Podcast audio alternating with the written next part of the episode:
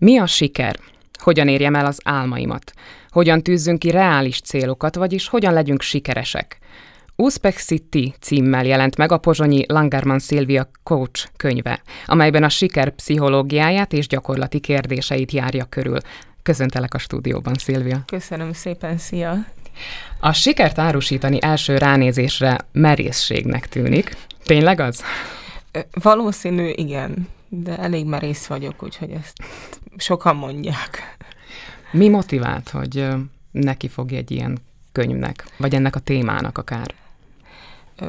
Hát mi itt a szünetben mondtam azt, hogy én mindig az igazat mondom, úgyhogy most is ezt fogom mondani, hogy 15 éve dolgozik, dolgozok emberekkel, úgyhogy hozzám járnak, vagy mint pszichológushoz, vagy mint coachhoz, vagy tanítom a coachokat, hogy coach képzéseket vezetek, és engem fölkeresett az ikar már elég rég, úgyhogy ez már talán öt éve is, hogy hát írjak egy könyvet, megmondtam, hogy jó, majd ha lesz időm, akkor majd írok, és aztán nekem volt egy nagyon ö, fantasztikus professzornőm a pszichológián, és amikor befejeztem a doktorátust, akkor ő mondta, hogy hát most már nincs kifogás, írja meg a könyvet, mert hogy őt is írták az ikarból, hogy a Langerman Szilvia ö, valahogy ezt így mindig, mindig tovább tolja, és akkor igazából az motivált, hogy, hogy annyira bíztak bennem ezek, a tanárom, a klienseim és a kiadó is, hogy ezt meg kell írni, hogy aztán nagyon egyszerű volt ez az írás.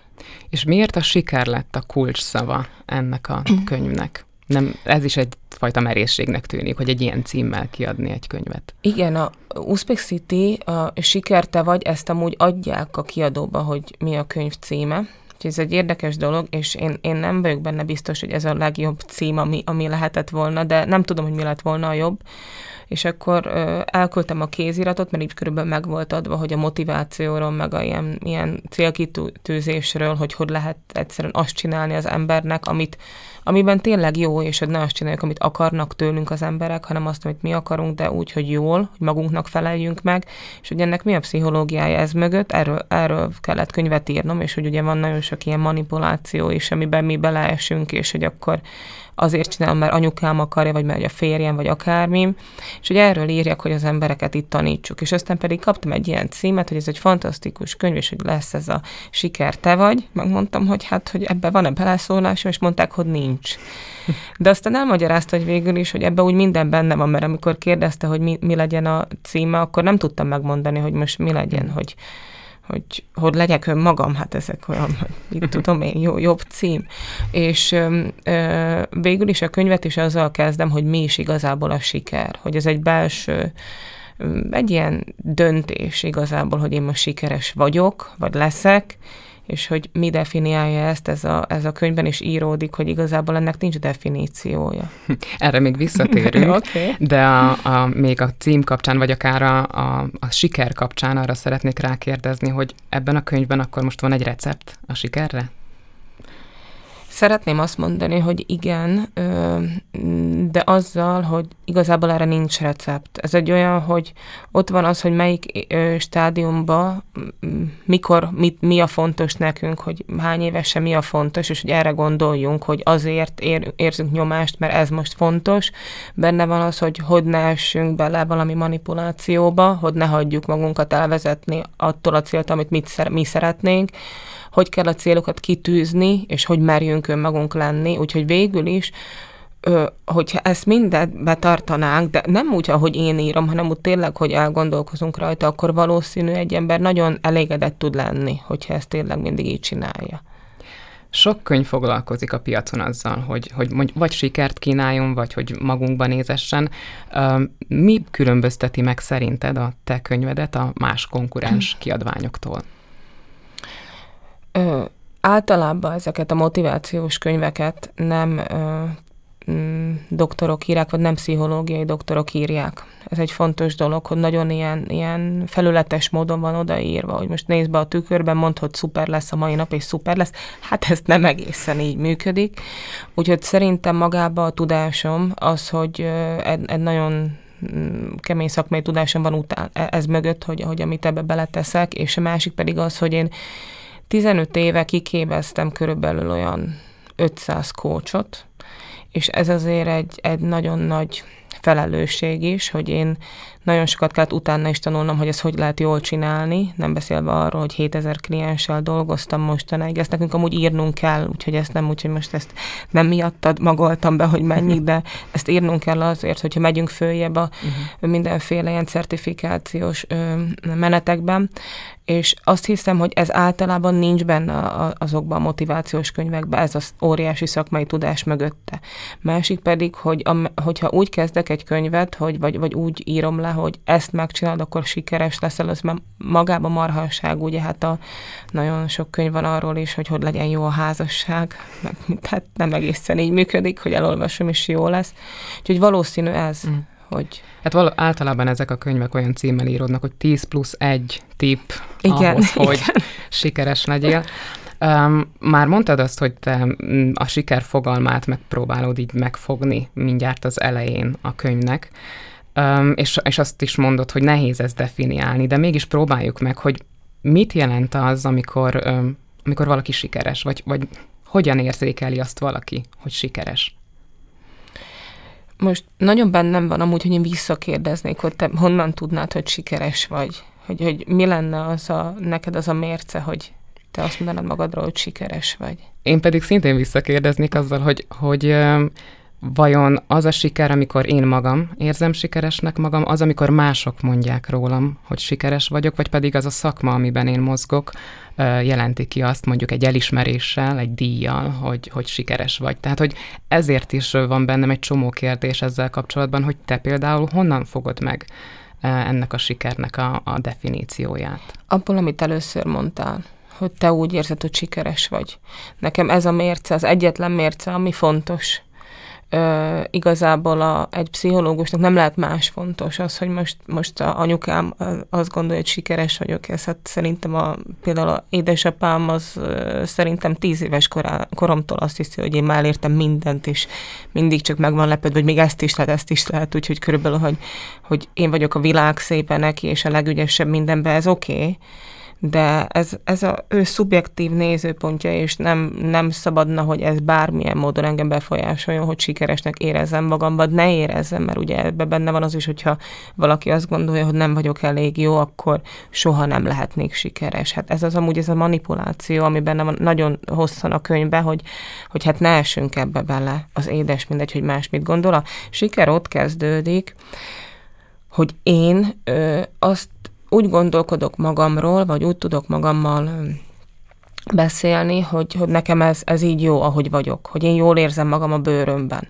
Csak ezt aztán, ha látja a többi is, akkor valószínű sikeresnek is fog tartani, ha nem egy beteg kapcsolatról van szó. És utána, amikor ö, sikeresnek tart a külvilág is, vagy a más emberek, akkor valószínű a díjak is jönnek. Használtál egy olyan kifejezést még az elején, hogy megelégedettség, vagy hogy elégedettség, és, és magában a könyvben is ö, hozod azt a párhuzamot, hogy ö, sikeres, a sikerességet gyakran anyagiakhoz kötjük, vagy uh-huh. elismerésekhez. Igen. És ez a két fogalom számomra így akkor egymás mellé állítódik, hogy, hogy igen, számomra is a siker az általában egy ilyen kicsit pejoratív kifejezésnek érzem, míg a megelégedettséget, vagy az elégedettség érzését pedig egy olyat, ami valóban magamra tudom vonatkoztatni, Öm, akkor hogy van ez a két fogalom egymással? A siker az nem lehet anyagi. Úgyhogy az, az nem rólam szól.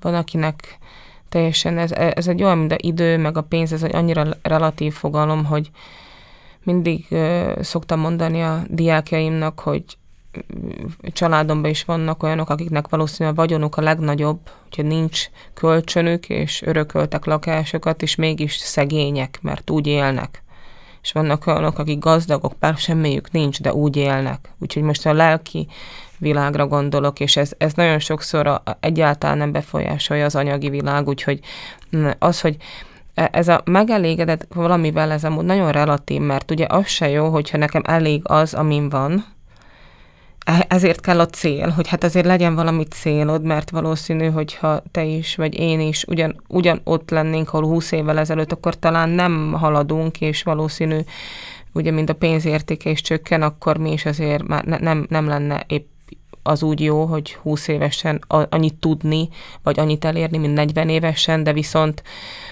meg ne ez legyen a, ö, egyetlen, hogy legyen mindenképpen cél, amit el kell érni, de ez fontos dolog, úgyhogy ne elégedjünk meg azzal, amink van, persze, de a célokat meg én állítsam föl, ö, és nem más, ne a világ, ne a, ne a mm, főnököm, ne a szomszédom, ne a, én nem tudom, a, ez a globa, globalizáció, hogy hát már pedig, hogyha nincs jó nagy autód, meg három házad, akkor senki vagy, mert hát ez így nem igaz. Igen, de ugyanakkor pedig nem egy légüres térben élünk, hatnak ránk a, a külvilág hatásai, Igen. és már nagyon pici kortól kezdve az iskolában Igen. is arra szocializálódik a gyerek, hogyha egyest kaptam, akkor elégedett velem a tanár, elégedett velem a szülő. Hogyan lehet akkor ö, évek múltán, amikor ebben a rendszerben szocializálódunk, kitörni ezekből az elvárásokból, vagy ezekből a siker fogalmakból? Egyre többet azt látom, hogy már nagyon sok felnőtt, aki magántudatosan dolgozik, akkor a gyerekével már máshogy csinálja Úgyhogy az például ez a iskola, vagy a OVI az iskola, ez egy nagyon jó példa, amit felhoztál, mert ugye itt lehet látni azt, hogy a gyerek már arra van nevelve, hogy kinek mennyi pénze van, hányast kap, akkor most lehet, hogy ö, csúnyán is fogom mondani, de hogyha négyes tanuló vagy, akkor buta vagy, egyes tanuló vagy, akkor okos vagy. Ez itt természetesen teljesen marhaság, így egy, e, abszolút hülyeség így ezt kimondani, de viszont sokszor látom most már azt, hogy a szülők ezt máshogy csinálják, és a tanárok is. Például a, szerintem a pozsonyi ö, magyar suliba is a Duna utcán ez nem így van. Úgyhogy én ezt, én ezt nagyon tudom értékelni, hogy ezt nem látom úgy, se a tanárnál, se a vezetőségnél, hogy most akkor el vagy könyvel, vagy ez így van, vagy úgy van. És ö, hogyha magán valaki dolgozik, mint felnőtt, akkor ezt a gyerekével már máshogy fogja csinálni. És a gyereknek tudnia kell, hogy ez nem a, az ő értékét nem egy jegy határozza meg. A sikerrel kapcsolatban még, még említetted a könyvben, említed a könyvben a polarizáltság kifejezést is. Tehát, hogy van egy ilyen kétosztatóság, hogy vagy sikeres az ember, Igen. vagy nem. Tehát, hogy vagy mondjuk befejez egy egyetemet, vagy nem. És hogy ez alapján is ítéljük meg. Nincsenek köztes helyzetek, hogy, hogy valamit megtettem, és az is lehet egyfajta siker, hanem el kell érnem, érnem a cél végéig, akkor mondhatom ki magamról, hogy sikeres vagyok. Ez, ebben például hogyan lehet változást hozni az emberek gondolkodásában? Nem tudom, de tényleg olvastad a könyvet, ez fantasztikus, hogy nagyon, nagyon ö, többet tudsz róla, mint én, de ez teljesen egyetértek azzal, amit írtam, igen, hogy mm, nem tudom, hogy ezt hogy lehet megváltoztatni, de ez egy nagyon komoly téma, hogy ez a polarizáció, hogy, hogy bennünk van, és ez belénk van nevelve, úgyhogy vagy okos vagyok, vagy buta vagyok, vagy vékony vagyok, vagy kövér vagyok, vagy gazdag vagyok, vagy szegény vagyok, úgyhogy ez, ez teljesen bennünk van, és szeretnék optimistább lenni, de én azt látom, hogy ez még jobban kijön ilyen krízisek során például a, a, a Covid után is, vagy most ez a újabb krízisbe, amiben talán benne vagyunk, ugye ez ez a mostani helyzet, akkor ez csak jobban kihozza például a pénzben a különbségeket, vagy a vagy a véleményekben, vagy a, a véleményekben. Ennyi, pontosan, hogy hát vagy ellene vagy, vagy vele vagy, és ezek nagyon ilyen, hogy nincs a középút, és ez valahogy kimarad, és itt amúgy én azt látom, hogy a liberális gondolkodású emberekbe is nagyon-nagyon kemény, radikális gondolkodás megy, és ezt, ezt szeretném így mondani, hogy ez nem liberális gondolkodás, mert hogyha most például a vallás, vagy, vagy teljesen ö, katolikus ö, egyházpárti vagyok, vagy utálom őket.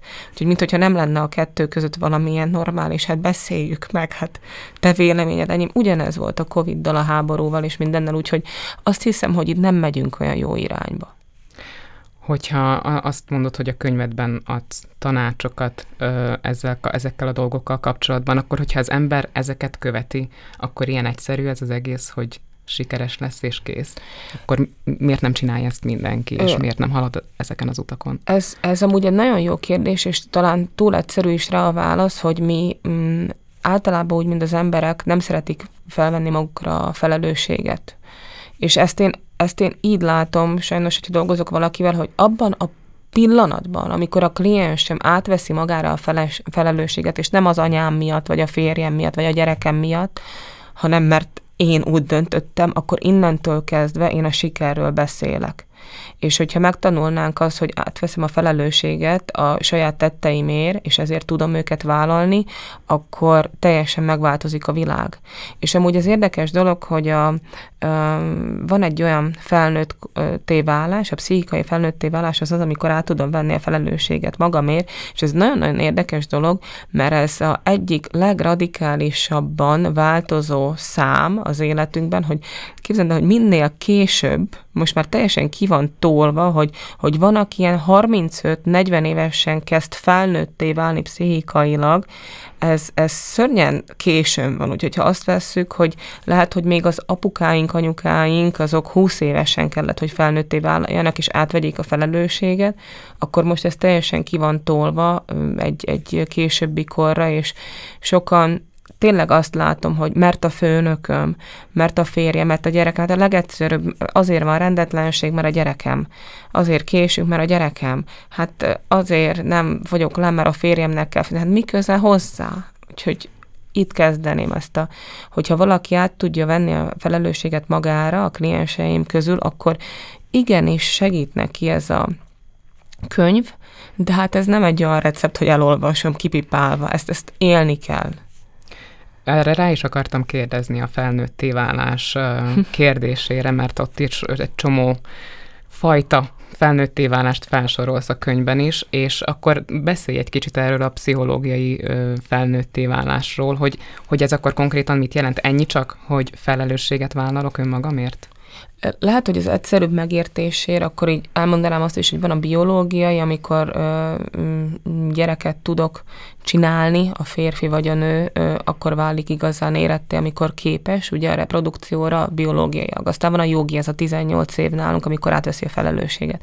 Aztán van a szociális, amikor bele tud ivódni a társadalomba, része tud lenni ő, mint egyén.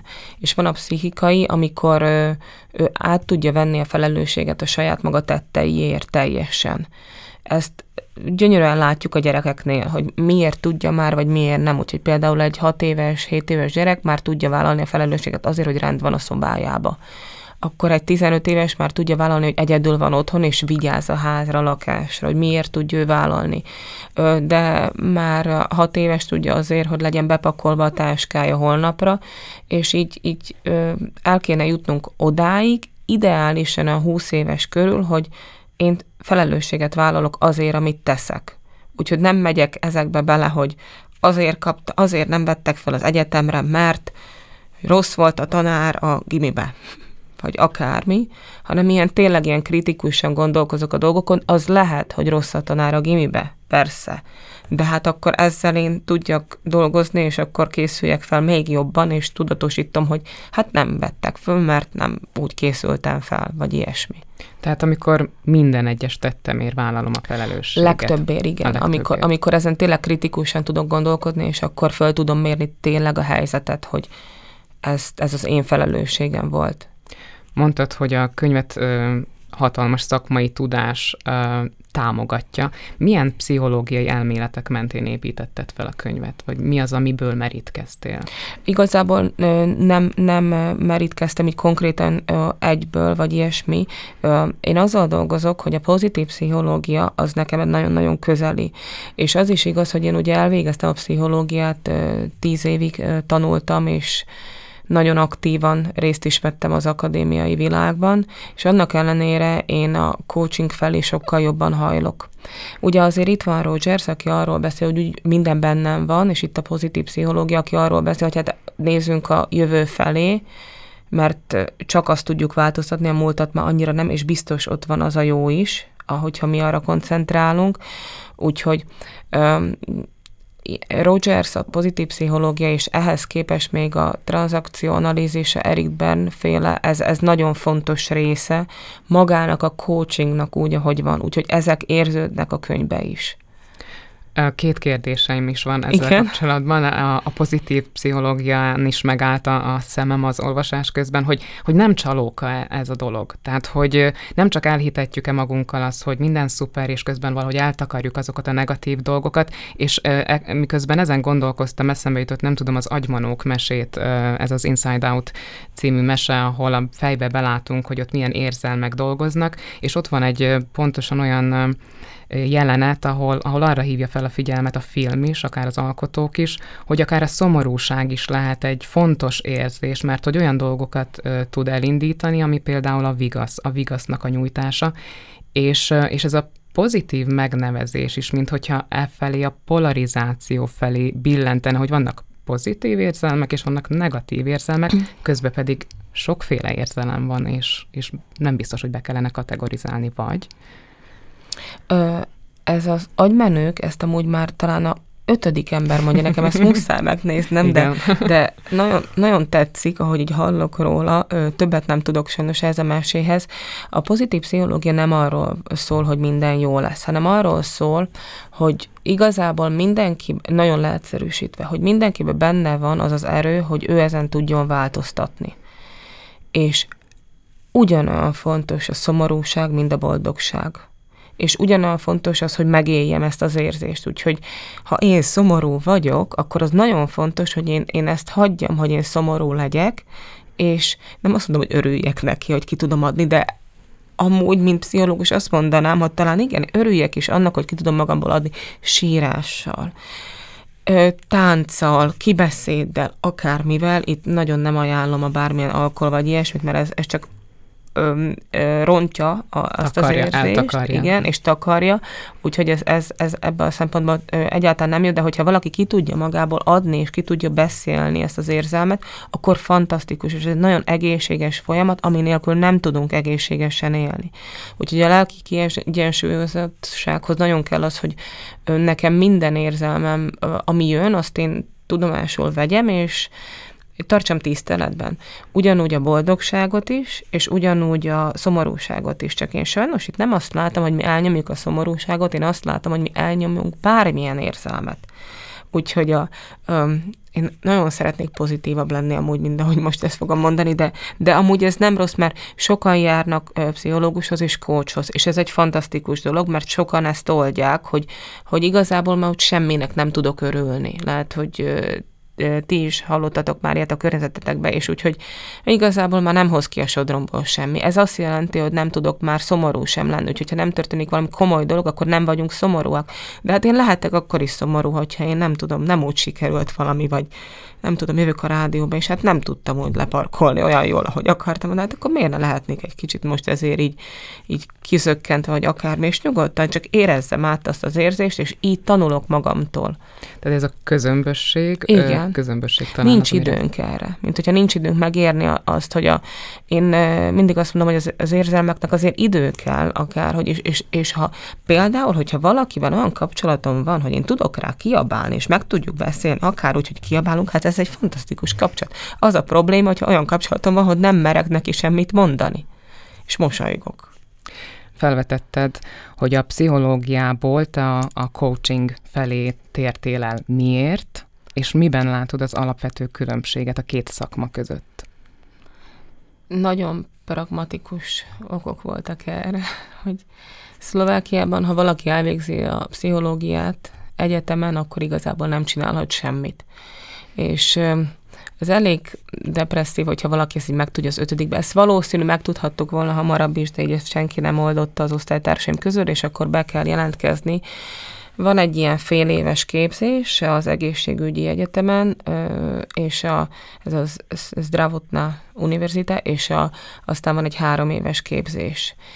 És ez azért volt, jártam erre a képzésre fél évig, mert én szeretem azért, én szeretem a, betartani így a dolgokat, hogy amit úgy mondanak, akkor így bejelentkeztem, és akkor nekem kellett praxolnom, és én praxoltam a pszichiáter mellett, ö, ahol sajnos az volt a feladatom, hogy kávét főztem, és, és behoztam a papírt, meg kivittem a szemetet, meg akármi. Úgyhogy az égvilágon semmit nem tanultam, azon kívül, hogy a kávéfőzőt hogy kell bekapcsolni, vagy bármi, ilyen, ilyen mm, szakmai tudásom nem gyarapodott ezzel sehogy. És ezen a, ugye ezen a külön kurzuson is, amit meg kell csinálni, hogy egészségügyi dolgozó lehetőség, akkor ott meghallgattam mindenfélt, ami nem mondom érdekes volt, hogy milyen sugárzások vannak a világban, meg hogy a ö, ozon réteg milyen, meg nem tudom mi, meg hogy az emberi szerv hogy működik, csak az a baj, hogy én ö, iskola és munkapszichológus vagyok. Úgyhogy igazából ez engem annyira nem érdekel.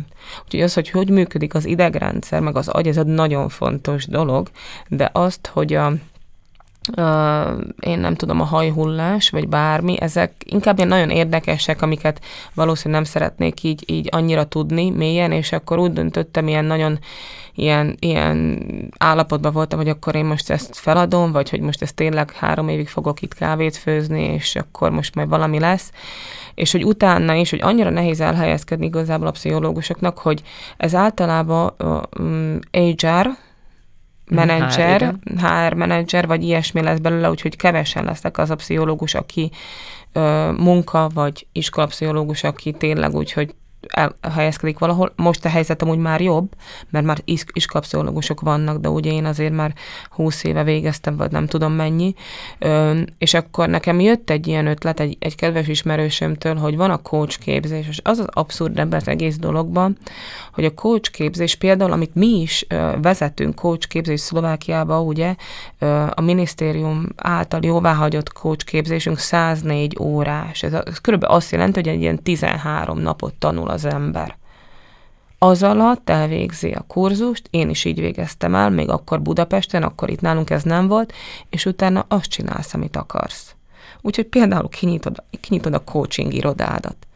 Úgyhogy ezek nagyon komoly dolgok amúgy ilyen, hogy szerintem ezek ilyen óriási lyukak a, nem tudom, jogba, vagy uh-huh. bármi, hogy, hogy minek nevezzem, mert a suli után egy pszichológus nem nyithatja ki, a coach kinyithassa, sőt, még ez a kurzus sem kell neki igazából, úgyhogy te is látsz coach most is annak lenni, hogy erre nincs ö, neked végzettséged, valószínűleg nem tudok róla lenne, de, de nem, nem, nincsen. bárki lehet coach, úgyhogy ha megcsinál ezt a kurzust, ami általában ilyen tizen pár napos, körülbelül száz órás szokott lenni, akkor utána csinálhatja. És én ezt teljesen komolyan mondom, hogy abszolút pragmatikus döntés volt, hogy megcsinálom a coach képzést, és ott fogom csinálni az én pszicho- pszichológiai tudásomat, és nem azért mentem a coach képzésre, mert milyen jó, hanem azért, hogy legyen egy papírom, ez első nap, amikor voltam a coach képzésen Budapesten, akkor rájöttem, hogy hát pedig ez marha jó.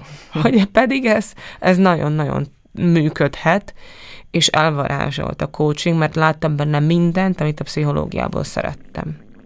És um, ha már a coach kifejezésnél tartunk, akkor légy szíves segíts abban, hogy definiáljuk azt, hogy mi ez. Tehát, hogy kezdjük mondjuk azzal, hogy a coach az az ember, vagy pedig a coaching az az a szakma, amely, Igen. vagy aki, Hát hogy fejeznéd be ezt a mondatot? A ö, coach az az az ember, aki ö, igazából kérdéseket ad fel a kliensének úgy, hogy a kliens dönt a saját életéről, és mi igazából fókuszt változtatunk. Úgyhogy a coach az, aki fókuszt változtat a kliensénél, nem arra figyel, hogy mi a probléma, hanem hogy mi legyen a megoldás. Coach csak kérdez. Nyitott kérdésekkel kérdez, és nagyon fontos, hogy emlékszik rá, hogy mit mondtál előtte, és ezzel így kicsit játszik. Ez egy olyan tudás, amit szerintem a legtöbb ember el tud sajátítani, csak kell hozzá egy döntés, hogy ezt, ezt meg kell tanulni, és tényleg meg lehet tanulni ezt 10-12 nap alatt, ezt a gondolkodásmódot, vagy ezt egy ilyen szokást. Kócsos csak kérdez a kliensétől úgy, hogy megváltoztassa a kliens fókuszát, hogy a cél felé nézzen.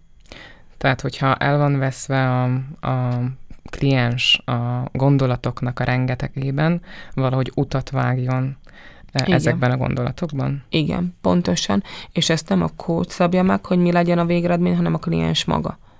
Úgyhogy én nem adok tanácsot senkinek, én nem adhatok, mert én nem is tudok. Csak úgy tudok kérdezni, hogy ő magának tud tanácsot adni. És hogyha úgy érkezik egy kliens, hogy azt sem tudja, hogy mi a cél? Nagyon sokszor van ez, hogy tudom, mit nem akarok, de nem tudom, mit akarok. Ez egy, ez egy ö, elég gyakori dolog. Hát ott azon dolgozunk, hogy akkor először mondjuk ki azt, amit szeretnél. és én nekem az a dolgom, hogy rákérdezek. Amúgy itt visszamegyünk ahhoz, hogy aki meg tudja mondani, hogy mit akar, az általában tud felelősséget is vállalni azért. Úgyhogy ha én azt mondom, hogy nem akarok ebbe a házasságba lenni, akkor az én kérdeze, kérdésem, hogy és akkor mibe akarsz lenni? Hmm. És ez egy ilyen vissza, ez, ez egy ilyen játék, ahol én visszaadom a saját gondolataid, és, és igazából néha keményen, keménynek is néz ki, de viszont nagyon-nagyon ütős tud lenni, és aránylag gyorsan hozza a megoldás a coaching. Visszatérve a könyvre, de nem térve el a coaching kérdésétől, van egy ilyen fejezet címet, hogy amit képesek vagyunk megálmodni, azt megtenni is képesek uh-huh. vagyunk. Ez nagyon egyszerűen hangzik, de hogy ö, tényleg ennyi? Tehát, hogy ha, ha én ki, megálmodok valamit, és van egy elképzelésem, hogy fú, de jó lenne ezt, jó lenne, nem tudom, színpadon állni, egy nagy színpadon állni, akkor csak ennyi? Hát igen, és aztán hirtelen ott vagy a színpadon, csak közben még van egy olyan része is, hogy az, hogy én, amit kigondolok az agyammal, az a, az a kötelező kezdet ahhoz, hogy elérjem. Úgyhogy amit nem tudok kigondolni, azt nem tudom megcsinálni. Úgyhogy ez a, ez a nagyon fontos része előtte, hogy igazából bármit, amit mm, meg szeretnék kapni, akkor azzal nekem először egy, egy illúziót kell kigondolnom, egy, egy ilyen képet a fejemben. Csak akkor tudom megcsinálni, amúgy nem. Esetleg véletlenül sikerül, de nem én csinálom meg. De az, hogy kigondolom, ezt a képet a fejembe, akkor ehhez aztán a második lépés az, hogy akkor most próbáljuk meg az utat is hozzá kigondolni, hogy mit tudsz ahhoz csinálni. Ö, tíz éve mondom, hogy nem fogok már iskolaügybe dolgozni, ez, ez nem sikerült még mindig, de azért megyek oda mindig vissza, hogyha hívnak, mert a, például ezt szoktuk csinálni a középiskolásokkal is, vagy pedig az ilyen felső tagozatosokkal, általában 8-9-esekkel, hogy te mit szeretnél? Hát, hogy mint ami ne bukjak meg, vagy megcsinálom az érettségit. Jó, és ezen felül, hogy mit szeretnél, hogy tényleg, hogy felnőtt korodban mit szeretnél csinálni. Nagyon sokan tudják, hogy hát nem akarok úgy, mint az apám, vagy hát az biztos, hogy nem akarok gyárba dolgozni, és nagyon kevesen tudják azt, hogy de hogy te mit szeretnél. Nem muszáj az, hogy tud, hogy milyen állást szeretnél, de úgy körülbelül, hogy hogy nézzen ki az életed. Körülbelül, hogyha választhatnál bármit, és ezek nagyon-nagyon fontos kezdetek, és az a fantasztikus ebben, hogy akikkel kezdtem dolgozni, azok tíz éve voltak érettségizők, és most már benne vannak a nagyon sokan abban a munkában, amit akkor álmodtak meg, és most keresnek föl vissza, hogy, hogy az egy döntő pillanat volt, hogy ezt tőlük senki nem kérdezte. Kérdezi tőlük, hogy milyen suliba akarsz menni, vagy hogy miből, milyen tantárgyat szeretsz, de azt, hogy ne, ne arra gondolj, hogy milyen alkalmazást szeretne, hanem hogy hogy akarod, hogy kinézzen az életed egy coach az nem, nem tehet olyat, hogy meglátja abban az emberben a valamilyen potenciált, és sugalja esetleg, hogy szerintem pedig neked ez vagy az jól állna. Ö, nem, a coach ilyet nem csinál, de minden emberben látja a potenciált, aki eljön hozzá ez egy ilyen olyan dolog, hogy az, amit kigondol a kliensem, azt meg tudja csinálni, és ebben én teljesen bízok, mert ha nem tud nem megcsinálni, akkor nem tudja kigondolni. De viszont itt egy kicsit kombinálok a pszichológiával is, hogy például én használok személyiség diagnosztikát, vagy pedig ilyen ö, különböző méréseket, amivel azért tudok egy nagyon fontos információt adni annak a kliensnek, viszont itt nagyon-nagyon vigyázok arra, hogy ezt az információt hogy adom tovább, mert nem mindig jó, ha tudja. Mondok egy teljesen ö, ö, egyszerű példát, nekem nagyon sokszor az jött, hogy nekem mindenképpen matematikára kéne mennem. Hogy én matekból vagyok az, ahol, amerre kell mennem, és nekem mindig az jött ki, hogy csak ez a realista vonal, hogy a ma- matek, max így gondolkozhatunk valami fizikával, soha nem szerettem ezeket, mert nem, nincs benne az ember, az, ami nekem kell, hogy beszéljek vele.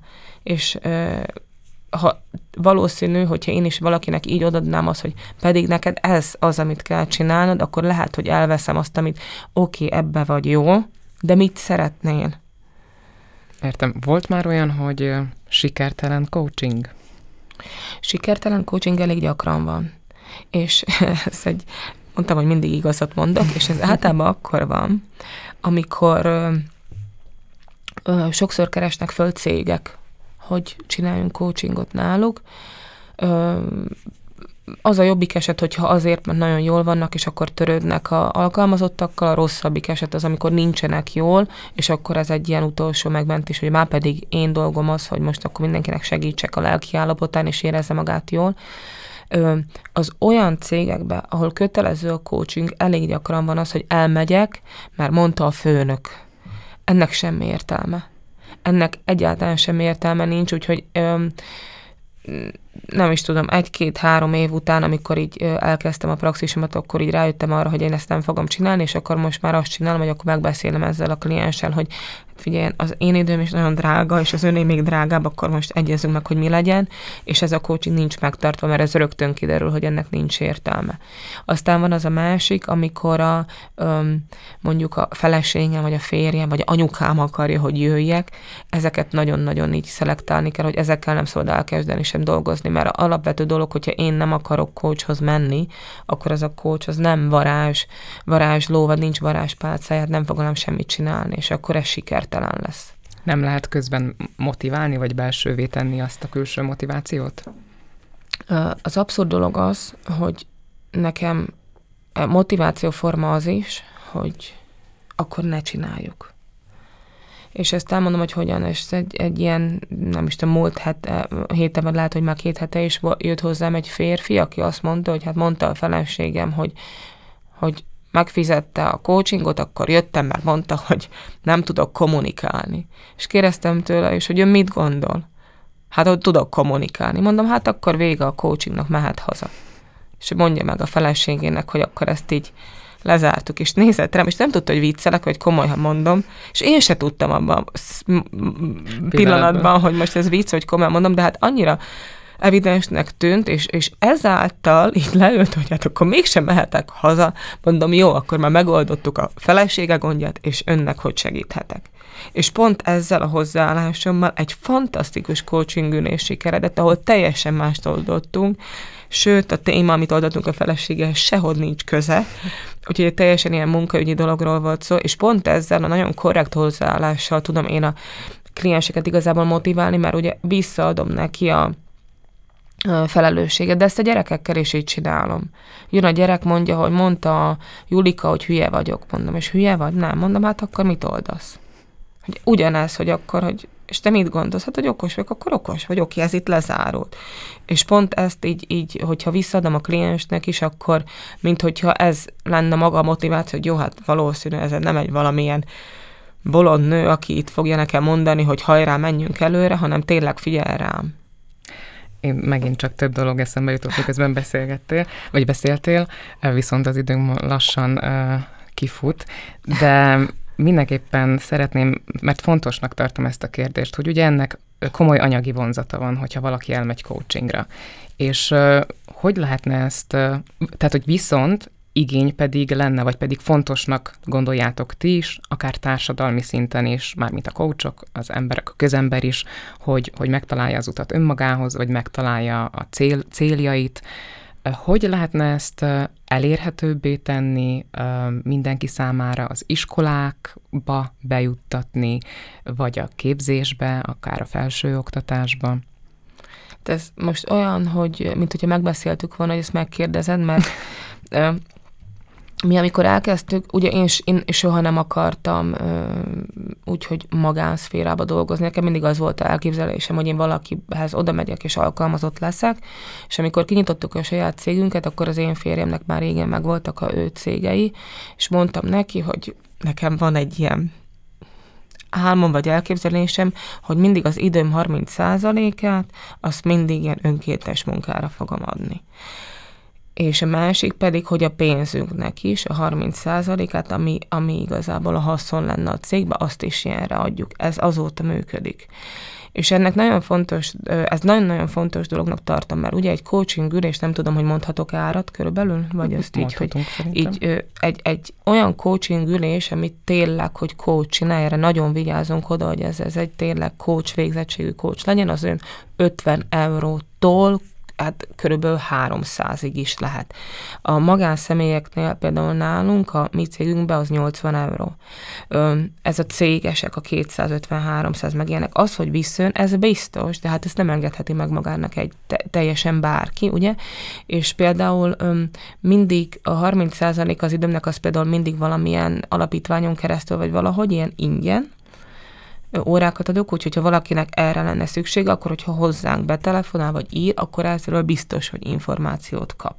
Nagyon fontos dolog viszont az, hogy ezt azért azért figyeljük, hogy ne legyen kihasználva, mert egy az, hogyha ingyen kapok valamit, akkor nem becsülöm meg úgy, ez azért bennünk van nagyon, és a másik meg, hogy kinek kell tényleg de ezt már az asszisztens intézi. A másik dolog pedig, amit így most, mire reagáltam, hogy mintha megbeszéltük volna, hogy mi pár napja adtuk be a kérvényt a minisztériumra, az iskolügyi minisztériumra, hogy itt is kapjunk egy ilyen certifikációt, hogy taníthatjuk a tanárokat, mert ugye nekik ez kötelező, és, és nagyon sok esetben ingyenes is ez a tanfolyamok, és őket fogjuk coachingra tanítani, mert ez egy, ez egy olyan dolog, ahol én egy ügyes tanárral százakat tudok változtatni, úgyhogy, úgyhogy így szeretnénk ezt mi bevezetni.